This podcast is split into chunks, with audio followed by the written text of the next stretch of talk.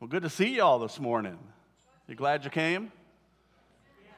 Okay, a couple of you are. That's good. The rest of you, maybe you'll be glad later. But uh, glad to have you. Yeah. All right. Well, welcome this morning. Welcome to those who are walking, on, or walking, watching. You may be walking and watching online. So whatever you're doing, we're glad you're here this morning. Uh, I heard a story this past week uh, that kind of tickled me. I, I, it was about this couple who had invited their pastor over for dinner, and um, after the dinner, the pastor left, and the woman noticed that there was a spoon that was missing from his place setting. And so she looked all around and she told her husband she couldn't find it. And she said, I think our pastor stole our spoon. and he was like, Come on, why would, why, would a, why would our pastor steal our spoon? But she was convinced that this had happened. She looked all over. For a year, this bothered her. She couldn't find this spoon. And so uh, they invited the pastor back over for dinner. And when they sat down, she was just unable to resist. She said, Pastor, last year when you were here, a spoon came up missing and I couldn't find it. Did you steal our spoon? And he looked at her and he said, No, I didn't take it. I hid it in your Bible. he said, Since you haven't found it yet, we need to talk. So that would never happen to us, right? Because. Uh, we're in the midst of our, our, community Bible reading experience, and so we're reading uh, every day, and uh, with the goal of being able to read through the entire New Testament in 10 weeks. And uh, wherever you're at in that process, I just want to encourage you this morning, you know, whether you're on schedule, ahead of schedule, behind schedule, wherever you're at, just keep reading. Uh, I, I, believe that God is going to speak to some people. I believe He already has. I believe He wants to encourage some people. He wants to challenge some people. Uh, he wants to lead some people into some new truth. So, my encouragement is just keep reading wherever you're at.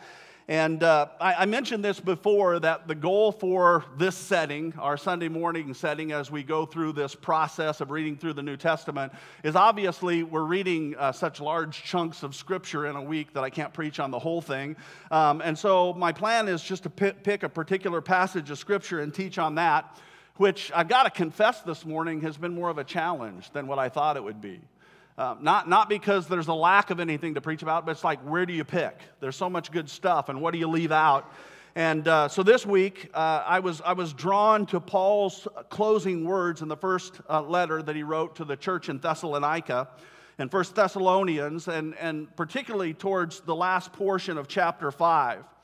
And Paul is talking in this particular passage of Scripture, a portion of Scripture at least, he's talking about uh, the atmosphere of a healthy community of believers and what that ought to look like. Did, did you know that, that churches have their own atmosphere? They do. We have an atmosphere here. Every church has their own atmosphere. And the truth is that the atmosphere that surrounds a church is so important. In fact, one of my favorite songs that we sing, we sang it, I believe, last week, is that song, Holy Spirit, You Are Welcome Here. And one of the lines that I just love in that song is it says, Fill this place and change the what? Atmosphere. Yeah, I love that. Uh, we need a Holy Spirit filled atmosphere. And so Paul is talking about the type of atmosphere that ought to exist among a body of believers. And in Second Corinthians, which we'll read here uh, in a few weeks, but in Second Corinthians, Paul uses another metaphor for this. Instead of atmosphere, he uses the word aromas. He talks about aromas. He says uh, in Second Corinthians chapter 2 that we are to be the aroma of Christ. One translation says that we are to be like a, a beautiful, life giving perfume, a pleasing aroma, beautiful aroma. And the reality is that how a place smells is something that can set the atmosphere, right? I was thinking about this this past week, and I, I, just, my mind couldn't help it. I went back to when I was a kid, and one of my favorite places to go was to my grandma's house. My grandparents, they lived uh, a number of places in their lifetime. When I was growing up, they were all over the country. My grandfather was a pastor, and uh, they were in Colorado, and then Idaho, and Vermont, and Nebraska, and Tennessee, and so they were all over. But, the, but it didn't matter where they lived, wherever it was, whenever I went there, it just seemed like home. My, my grandma's house just seemed like home. And my, my grandparents, their home was such a welcoming place. And they're both with the Lord now, but one of the things that I still remember about going to grandma's is how her house smelled. Uh, regardless of where grandma and grandpa lived, it always smelled the same. There was this pleasing aroma, either, either from something she was baking. You know, I think, I think I probably developed this unhealthy love of cinnamon rolls because of my grandma. But, but whether it was something that she was baking or a candle she was burning, or my, my grandma was like the potpourri queen, you know. And so, whether it was that, there was just something, uh, there was an aroma in my grandma's house that, at least for me, created a welcoming atmosphere. And, and that's really what a, a pleasing aroma does, doesn't it? It welcomes people. Just like an obnoxious aroma can repel people. I remember several years ago, our son Noah was just a young teenager, and we had taken a trip to Branson for vacation. And uh, we were in downtown Branson, and there was a magic store downtown. And I've, I've always loved, my, my grandfather was a professional magician, and so he passed down his love of magic to my father, and then I guess I inherited it as well. And so whenever I find a magic store, I got to go inside. And so I, we found this magic store, and we went in, and uh, like most magic stores, they had this prank section in the magic store. And so, you know, this is the place where you find things like um, the electric hand buzzers and the disappearing ink and uh, the, you know, the can of peanuts that when you open it up, the snake jumps out, you know, all the things that young boys love and big boys too. And so uh, we, we went in and we, we found this magic store, and Noah, he's over there. He's going through all this stuff, and he's trying to decide what treasure he's going to buy so he can terrorize his friends when he gets home. And, and so um, what he lands on is a bottle of fart spray. I probably should have included in this story that Laura didn't go in the store with us. And so, of course, I let him buy the fart spray. And, and uh, I, I, you know, I mean, in my mind, what's the harm? Uh, another interesting detail that I probably should include in here is since the purchase of the fart spray, neither Noah or I are allowed to purchase anything without Laura's permission. Um, I, this stuff, I never smelled anything like it before. I'm telling you. We, we got in the van, and Noah was clearing the back of the van, and he just did a little spray. And like the rest of the trip, we had to drive with the windows down. This stuff was obnoxious, you know? And so we get home, and Noah decides to bring it to youth group one night. And uh, one of the girls in our youth group, she had driven her dad's truck, and so Noah and one of his buddies decided that it would be funny to take this fart spray and spray it in her dad's truck. And uh, why is it that bad ideas in youth group are always in the same sentence? I don't know why that is. But anyway, so after youth group, she goes to leave. We're all hanging out in the lobby of the church, and she's gone for like two minutes, and all of a sudden we see her coming up the sidewalk with this. Um, I'll just call it an irritated look on her face, you know? And so she comes in the church, and the moment she walks in the church, just from the aroma that was on her clothes from being in the truck, the entire lobby of the church just fills with this obnoxious odor. I mean, this stuff was nasty. I think it's like illegal in 10 states or something like that. But anyway, needless to say, from this point on, there was a particular aroma that was associated with this truck. It, there was this atmosphere that was created that was less than welcoming. And, and, from the outside, it still looked like a good truck, you know? I mean, the thing ran great. Uh, it, it, it looked nice. It was just whenever anybody got close to it, there was this aroma that made you want to keep your distance. Now, now here's what's interesting. Noah and I, we, what we ended up doing was we ended up actually Pastor Brad's brother, Brandon, was living in our basement at the time, so we made him give her his car because he was the youth pastor and he should have had control over these kids. so she took his car home. Noah and I took uh, her truck and we tore that thing apart, man. I mean, we, we went, we, we tore out the seats, we shampooed the carpet, we aired it out, we used like six bottles of Febreze on it. We took, you know, that powder stuff that goes on the carpet that you vacuum up? We put that powder stuff on the carpet and on the seats and in the headliner. We, we put it everywhere. We even, we even got this machine that I, I can't remember, I think it's called an ion machine or something like that, but it's a machine that's supposed to neutralize the air and they put it in houses that where somebody has smoked to get the smoke smell out. And we locked it in that truck for like two days and ran this machine. And so finally, you know, I thought, I thought finally we had gotten rid of it after about a week. And I took the truck back, and they got in it, and they were like, man, we can't handle this. It is nasty. And, and here's, here, here's what happened is the reality is I never really got rid of the smell.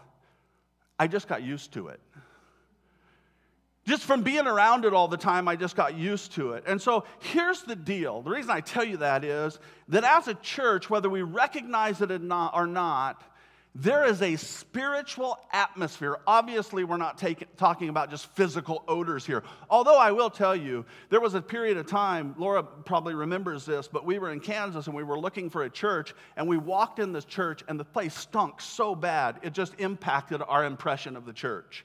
And so that can be the case too. And we get used to those things. But we're talking about a spiritual aroma, a spiritual atmosphere that is created every time we gather together. And for most of us, this is not something that we are consciously aware of because it has become familiar to us. We get used to it after a while. But here's what I want us to understand this morning. For those of us that are regular attenders, that when people enter in for the first time, let me assure you, this is something that they are very aware of. And while they may not put it into these words, the reality is whenever somebody comes in and it's their first time, one of the first things they're doing is they are smelling the air, trying to figure out what is the atmosphere of this place? What is the aroma of this place? Is it one that's going to draw me in? Is it one that's going to welcome me in? Or is, the, you know, is, it, is it one that's going to push me away? Is it the aroma of, of warmth and acceptance and love? Or is there a hint of religious standoffishness? Is there a hint of hypocrisy in the air? Now, now I say all of that to say this that as Paul is bringing this first letter to the Thessalonians to a close, what he does is, is he gives them a number of instructions that at first might seem unconnected, but the reality is they all have to do with this idea of atmosphere that should be created within every Christian community. And so, beginning in verse 12, he begins to talk about things like loving respect for faithful leaders. Paul says, you ought to appreciate and respect those whom God has called and placed in charge of you over in the Lord. In other words, don't undermine the leader's authority. Don't, don't talk negatively about them. Instead, support them and encourage them and pray for them. He, he, he, talks about the importance of peace among the, the members of the body, how it's important to, to live in unity and harmony with each other. And Paul, he's, he's echoing the words of Jesus in John chapter 13 when Jesus says that one of the distinguishing marks among believers is the, the way that they'll know us as followers of Jesus is how well we love each other. And that ought to be the aroma of this place. Whenever somebody walks into this place, they ought to just smell love.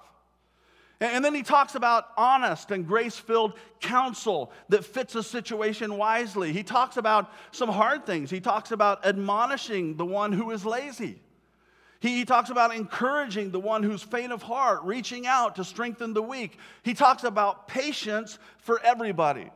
In other words, even admonishment to a lazy person, while it needs to be firm, it should never be impatient, but instead loving. I was thinking about this, and, and Laura and I, when we lived in Kansas, there was a period of time where we oversaw some house churches, and we attended this one particular house church, and there was a young guy that attended there. He was, I don't know, in his mid to late 20s, and he was married. He had two or three young kids, and the guy just refused to work. I mean, his, his wife was working like a dog, and he sat home and played video games all day long.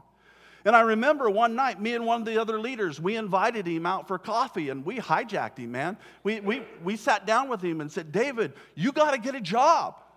You're being lazy. You got to provide for your family.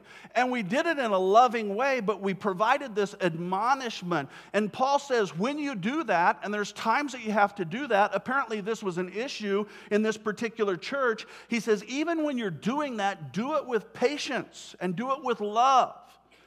Paul talks about the importance and how this, this creates an aroma within the church. He talks about not having a spirit of retaliation. He says, Don't live like, you know, you hurt me, so I'm going to hurt you. You got me, I'm going to get you one more. He says, No, instead, just make it a practice of doing good to one another, regardless of what somebody else does to you. He, he talks about the aroma of infectious joy. He says, Just exude joy. Come on, joy is attractive, right? I mean, whenever you're around somebody that's full of joy, I mean, you're just drawn to those types of people. He says, just exude joy. He talks about the importance of constant prayer.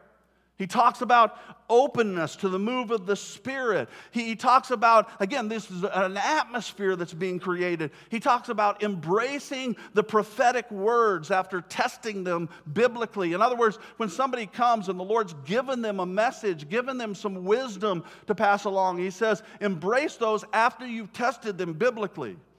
And then, and then, and then mature discernment. He says, test everything. Hold fast to what's good and avoid what is evil. All of these characteristics combine to create an atmosphere that is consistent with the aroma of Christ. It's something that, you know, when you experience it, when you breathe it in, you know you're in the presence of people who exude grace and love and the wisdom of God.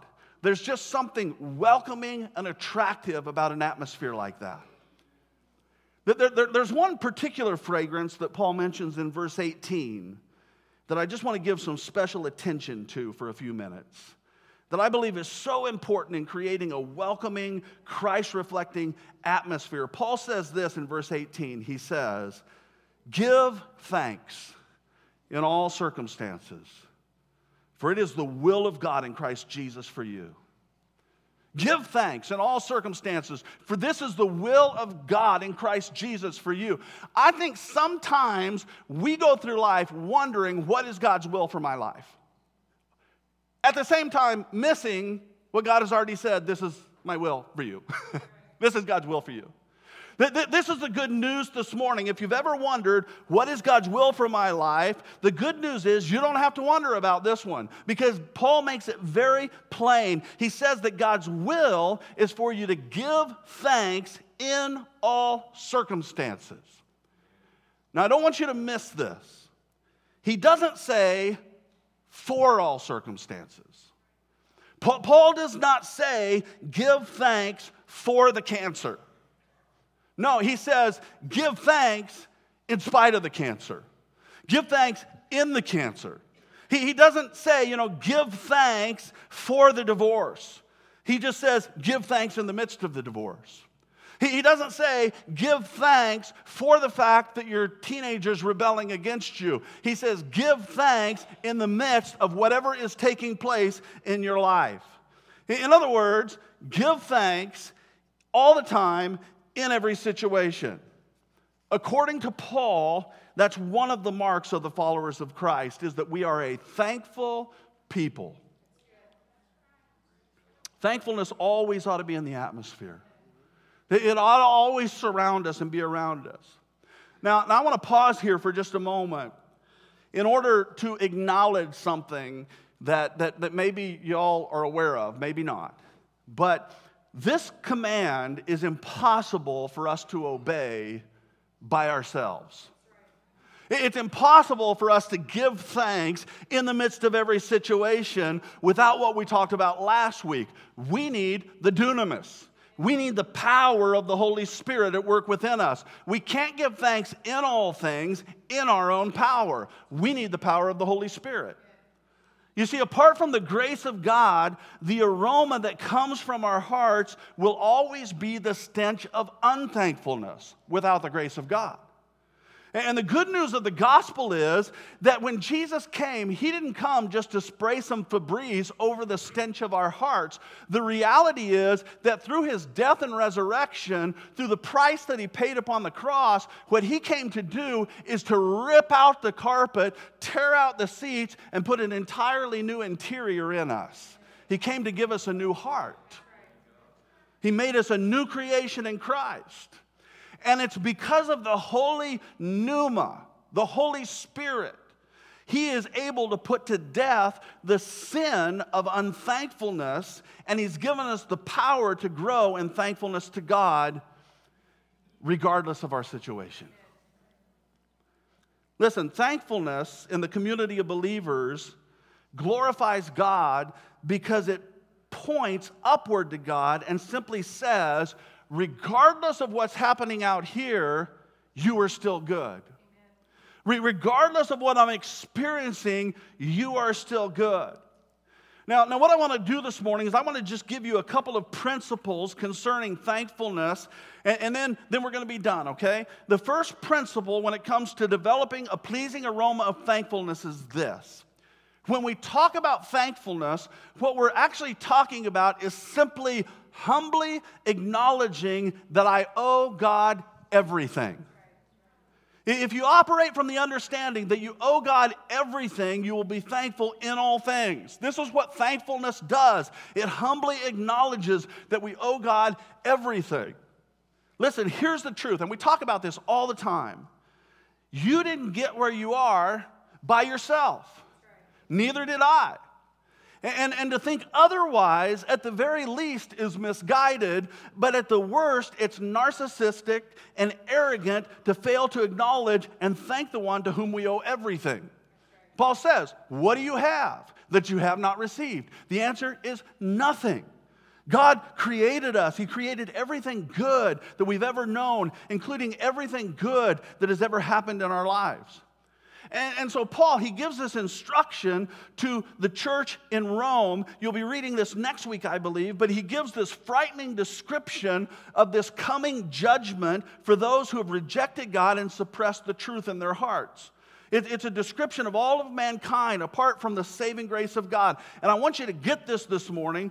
Paul assigns lack of thankfulness as a major contributor to their depraved state.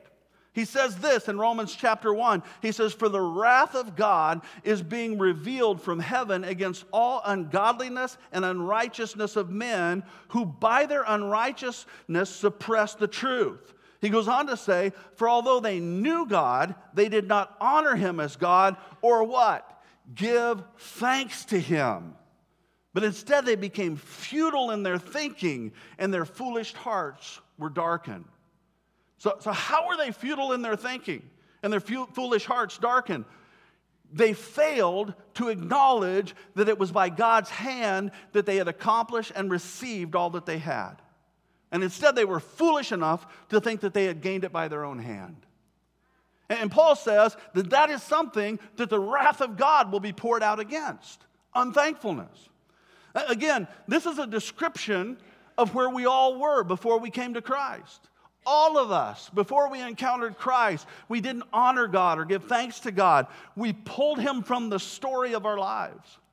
And for most of us, the reason that we pulled Him from the story of our lives was not because we didn't believe in Him. The Bible tells us that every human being knows deep inside that there is a God. No, the sad reality is is that we pulled him from the reality of our lives or the story of our lives simply because we didn't want him in the story. We wanted to be in charge, we wanted to call the shots. And so Paul says what we did was we suppressed the truth. We wanted to worship the creation instead of the creator. And mainly the creation we wanted to worship was me, ourselves, you. We wanted to worship ourselves. We wanted to be at the center of the universe, to live how we wanted to live, to do the things we wanted to do, and ignore the things we wanted to ignore, with no regard for what the Creator expected of us. The only thing standing in the way of all of that was God. And so by cutting out of the story, we're free to live self worshiping lives. Which brings us to the very greatest thing that Christians have to give thanks for. The, the thing that we ought to be most thankful for is the fact that God actually entered into our godless story. Man, that's, that's, that's it. That's what we ought to give thanks for. That God entered into our godless story as a man. He came, He died on the cross for our sins. And even though the core of all of our sins was we didn't want Him, He came anyway. And He died anyway. And He loved us while we were still His enemies. He loved us while Scripture says we hated Him. And so, for the Christian, our hearts ought to be overflowing with thanksgiving. Uh, we, of all people, ought to understand how much He has done for us. We not only owe Him our lives, we owe Him our very eternal lives. We just sang this song about He's our living hope. We owe Him our eternal lives. The second principle or concept in creating the aroma of thanksgiving that I just want to leave you with this morning is that thankfulness in all circumstances requires something from us. It, requires a consistent listening to God's promises. This is why what we're doing right now is so important as we're reading through God's word, we're discovering his promises for us. So, a consistent listening to God's promises and looking for God's goodness towards our lives. So, we're listening, first of all, what are the things that God says? What's his heart for me? What is it that his word says about me? What are the promises that he's given to me? What is it when I read through scripture, all of a sudden it's like this line just jumps out of the pages at me and it hits me in the situation I'm at. I'm listening for that. Then I'm watching in my life. Instead of looking for all the bad things that are going to happen, I'm looking for what are the ways that God is actually at work in my life. Listening and watching. In other words, if you really want to fulfill God's will for your life, which Paul says is to give thanks in all circumstances, then in order to do that, you have to be consistently listening for God's promises, looking for God's goodness. I heard a story about this guy who he was afraid that his wife was going deaf. And so one day he decided to test and see, you know, if her hearing really had failed as bad as he thought it had. And so she was in this room and her back was to him. And so he kind of snuck up behind her and he says, he just whispers a little bit, he goes, Honey, can you hear me? Nothing. And so he crept a little closer and says, Honey, can you hear me? Still nothing. And so he gets a little closer, again, a little louder. Honey, can you hear me? Still nothing. Finally, a fourth time, he's right behind her now, and he says, Honey, can you hear me? And she turns around and says, For the fourth time, yes.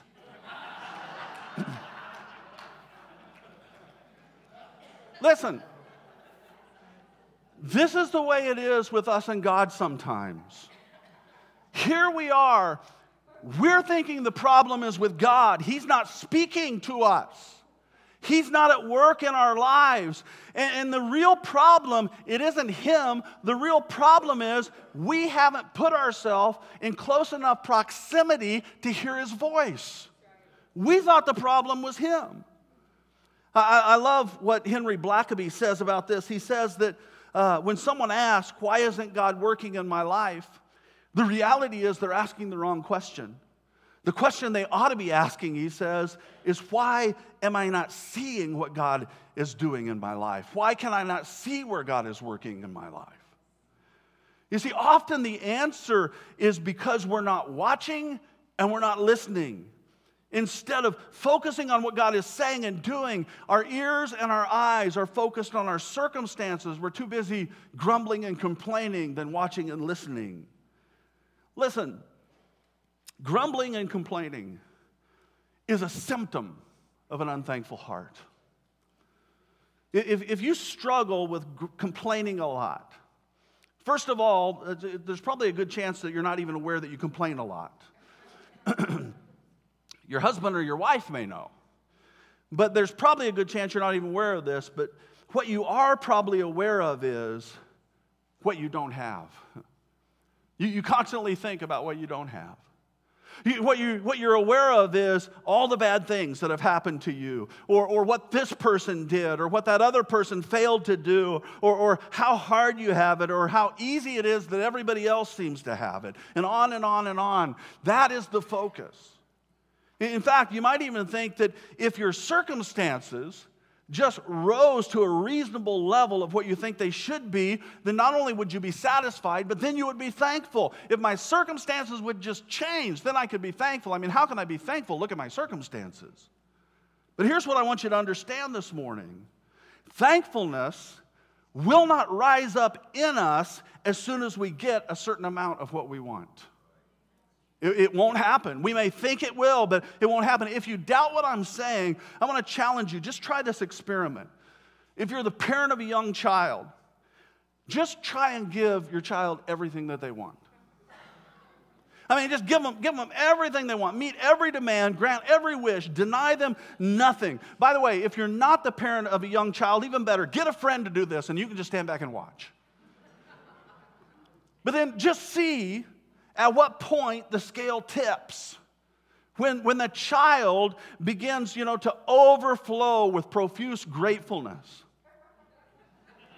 We know the answer to this, right? The, the truth is that giving a child everything they want will never produce a grateful child. Instead, what it will produce is an ungrateful child who feels entitled to everything that they have and more. By the way, I don't really endorse that experiment. Not a good idea. But here's the point what is true of a child, or what would be true of a child if you did that experiment, unfortunately, is still true in us. Here, here's the truth of the matter every single one of us have been fortunate enough to have more than we deserve. Every single one of us here this morning has been fortunate enough to be born in the country that we're born in. In fact, let me, let me ask you this this morning. How many here this morning have more than one pair of shoes? Pretty much everybody, okay. How, how many here this morning have more than one set of clothes? How many here this morning will eat more than one meal today? Oh man, just, just, listen, just by being born where you have been born, you are in the top 10 percentile of the world's population when it comes to having stuff. And yet, for most of us, when we think about what we have, we, we really don't think about that as much. We think about what we don't have. You know, they have this and I'd like that. We want newer, we want better, we just want different. You, you see, it, it, it is inside of us, this unthankful heart. And what I want you to understand this morning is, and again, this is why the power of the Holy Spirit is so important in us. But what I want you to understand this morning is that thankfulness is never a product of having enough stuff. No, listen, thankfulness is the product of knowing that you have been loved beyond measure. The cross, you have been loved beyond measure. I saw this, this incredible video not long ago, and it just it, it captured my heart. I watched it again this past week. I was going to show it to you this morning, but the, the quality of it was so poor. It was videoed from somebody's phone, but it was, it was from an organization who was smuggling Bibles into communist China where in, most places they're not allowed to have Bibles. Most of the believers uh, meet in underground churches, and those uh, who, who meet openly or can only meet uh, in state sanctioned churches. And the Bibles have even been edited and updated to state sanctioned Bibles. Uh, worded the way that the, the, the, government wants them worded. And so, the, the, most places, they're not allowed to have the type of Bible that we have. And in fact, what these believers do in these underground churches is that, that, that if they're fortunate enough, you know, to have one Bible, what they will do is they will tear the pages out of the Bible and they'll send a page home with a family for a couple of weeks. And that family will have this one page and they'll read this page and they'll, they'll just soak it into their hearts and then they'll come and they'll exchange a page with another family. So everybody at least has a piece of God's Word, a portion of Scripture. And in this particular place, in this video, this group was able to smuggle in a suitcase full of Bibles. And in the video, here's this home with all these believers, and somebody brings in this suitcase of Bibles. And these Chinese believers, they just they just run and they grab this treasure that none of them have been able to possess in its entirety and they hold it to their chest, tears running down their cheeks, just weeping and weeping and weeping. Why? Because they're so thankful, they're so grateful that they have the privilege of, of reading the Word of God in its entirety.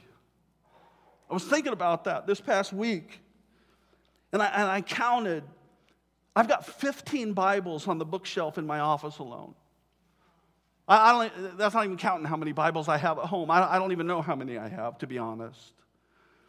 And, I've got to confess this morning, I don't know if there has ever been a time in my life where I've responded to the honor and the privilege of having the Word of God like these Chinese believers.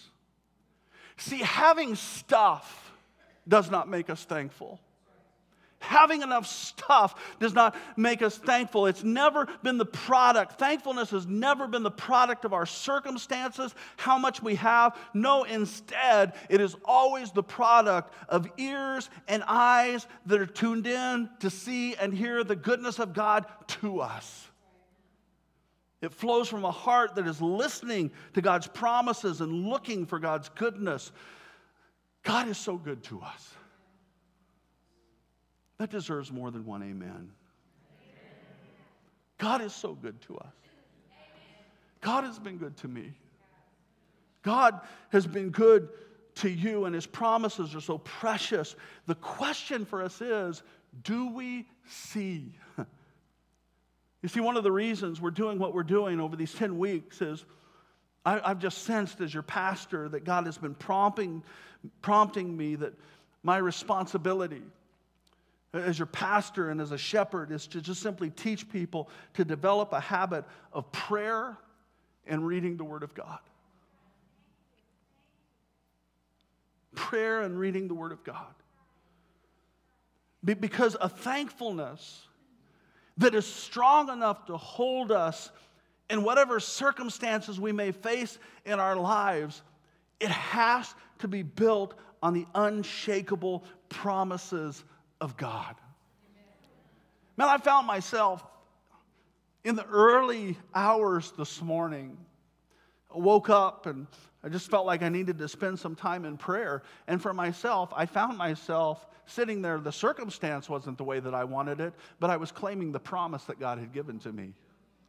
God, I know it looks like this and I hate it, but you said. It's important. How do we make it if we don't hold on to the promises of God? How do we hold on to the promises of God if we don't know the promises of God? How do we know the promises of God if we don't open up His Word and we read the promises of God?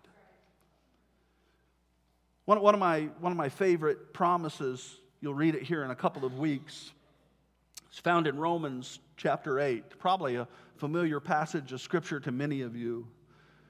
And in Romans chapter 8, Paul writes these words, and he says, that we know that in all things God works for the good to them who love him and who have been called according to his purpose. In all things, regardless of what's going on in our lives, God can take the worst of circumstances and he can somehow work something good out of even the worst of circumstances. You see, what happens is when we take promises like that and we plant them in our hearts and we hold on to them, what happens is these promises, they begin to affect our spiritual eyesight. We, begin to, we begin to see more clearly not only what God is doing, but what He's going to do in spite of the circumstances. We, we develop the ability to see past our circumstances. The old timers used to talk about that he gave us spiritual eyes, the ability to see beyond what's taking place in the physical. It's like the Apostle Paul says in Second Corinthians. He says this He says, For our light and momentary troubles are achieving for us an eternal glory that far outweighs them all. Paul's talking about in his own life. What are his light and momentary troubles? Well, earlier he said, I've been whipped, I've been beaten, I've been left for dead, I've been thrown in prison. He calls these light, how can he call these light and momentary troubles? Because he had a greater vision, he had the ability to see, he had been given promises from God. And so he says this He says, So because of that, we fix our eyes not what is seen, not what my current circumstances are, but on what is unseen. Since what is unseen is, or what is seen is temporary, but what is unseen is eternal. What is unseen? My living hope that we sang about. You see, thankfulness sees with eyes of faith and hears God's promises with ears of faith and knows that everything is going to be worked out for my ultimate good. And even though I may experience, and we will experience pain and hardship, even that is preparing me for a glory that I cannot imagine. This is a promise. And it's all because of His grace. And listen, while we can't earn grace, we can be very thankful for it. And we ought to be thankful for it. So, I know all of this may lead us to this question. If I acknowledge a problem or a situation that concerns me or something that I'm really wanting that I don't have, if I acknowledge that, does that mean that I'm being unthankful? In other words, do I have to walk around and pretend like everything's okay? You know, this can hamstring us, you know, in conversation. Like when we go out into the lobby, it shouldn't be, you know, how was your week? Well, after that message, it was awesome. How can I say anything else, right? I'm very thankful for the week that I had. Meanwhile, the truth is, you had a cruddy week and you face some real significant troubles. And so, is it unthankful to make those, those things known? In other words, should someone be afraid to say they have a deep concern about something or a problem or a need that they don't have? I wish I had more time for this, but, but Paul gives us some direction on this throughout his letters. First of all, he says, regardless of your circumstances, here's the point let thankfulness set the tone.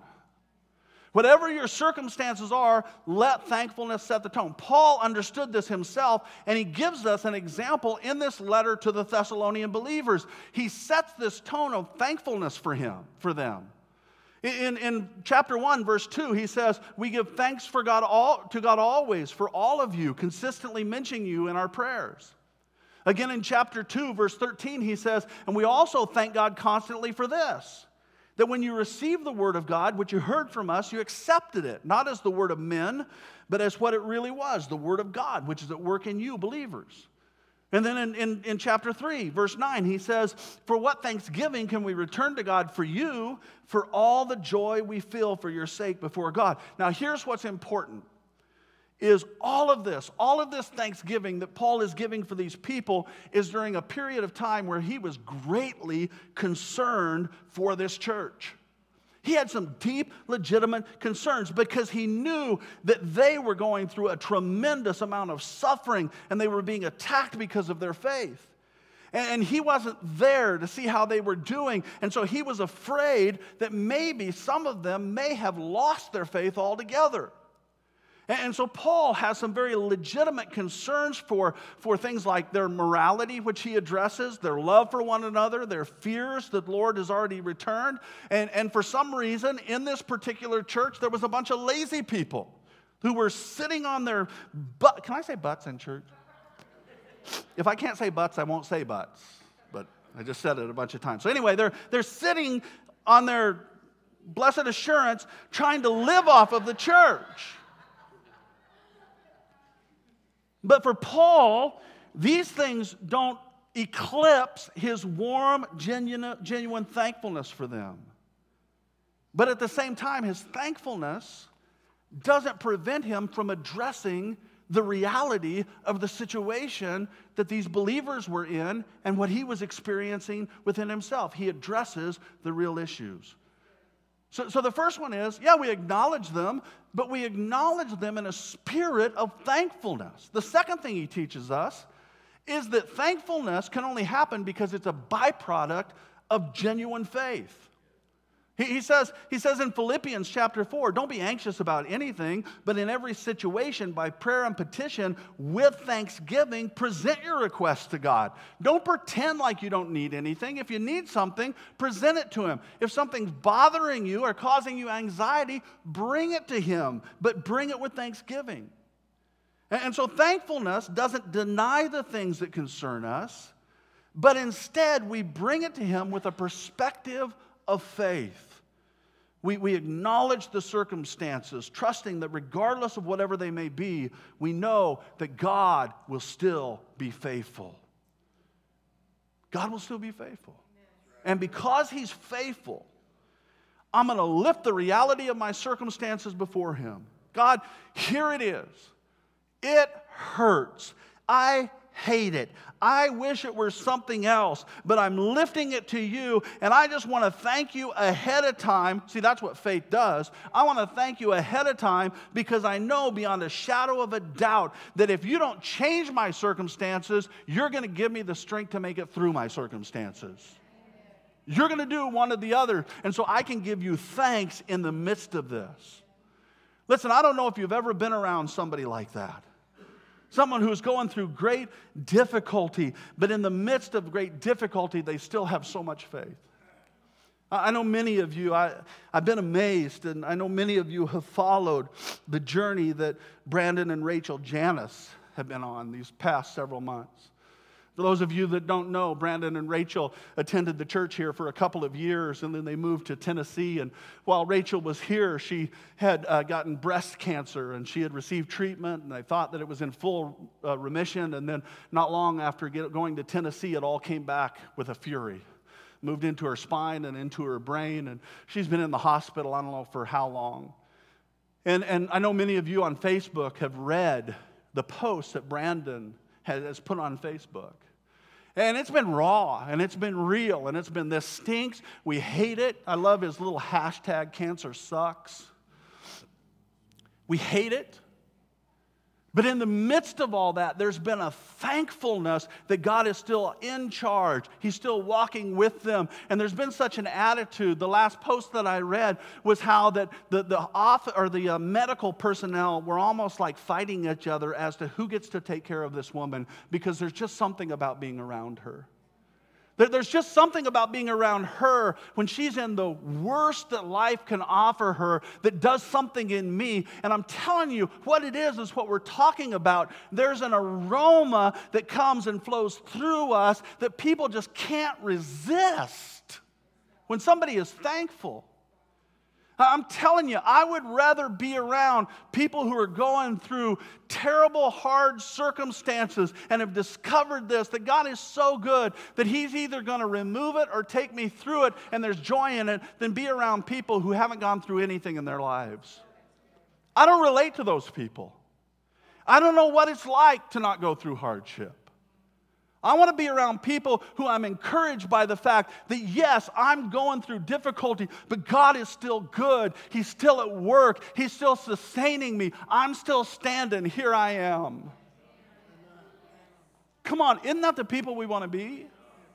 We live in a world where life does everything it can to just beat people up to tear people down, to destroy people. And I believe that what the world is longing for is a group of people, not whose lives are perfect, but a group of people who will say, in the midst of the imperfectness of my life, God is still good and He's sustaining me and He's helping me to make it through.